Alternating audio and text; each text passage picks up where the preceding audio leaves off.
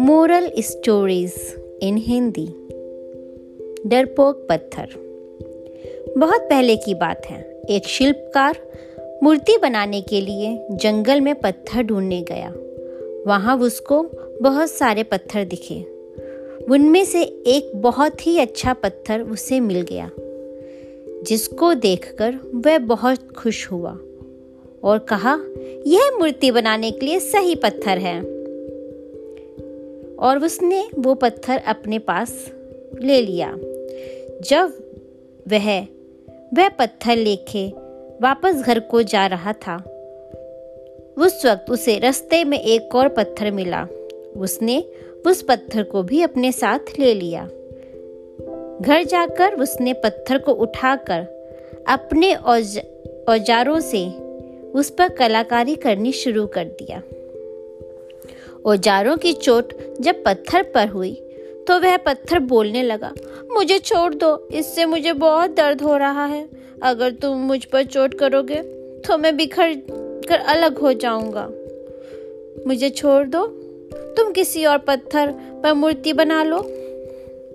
पत्थर की ये बात सुनकर शिल्पकार को दया आ गई। उसने पत्थर को छोड़ दिया और दूसरे पत्थर को लेकर मूर्ति बनाने लगा।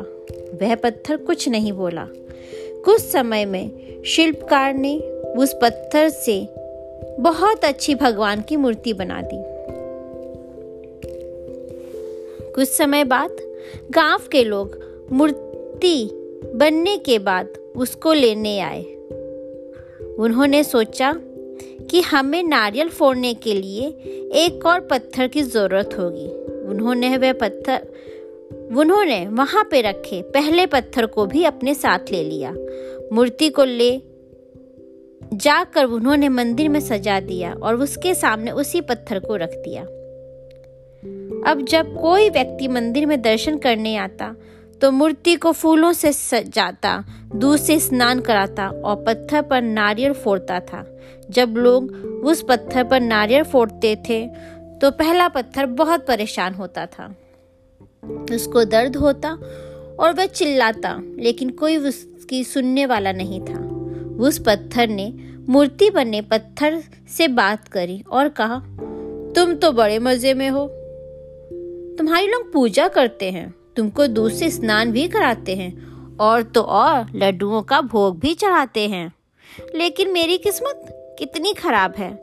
मुझ पर तो लोग नारियल फोड़ कर जाते हैं। इस पर मूर्ति बने पत्थर ने कहा, दोस्त, जब शिल्पकार तुम पर कारीगरी कर रहा था, यदि उस समय उसको नहीं रोकते तो आज मेरी जगह तुम होते।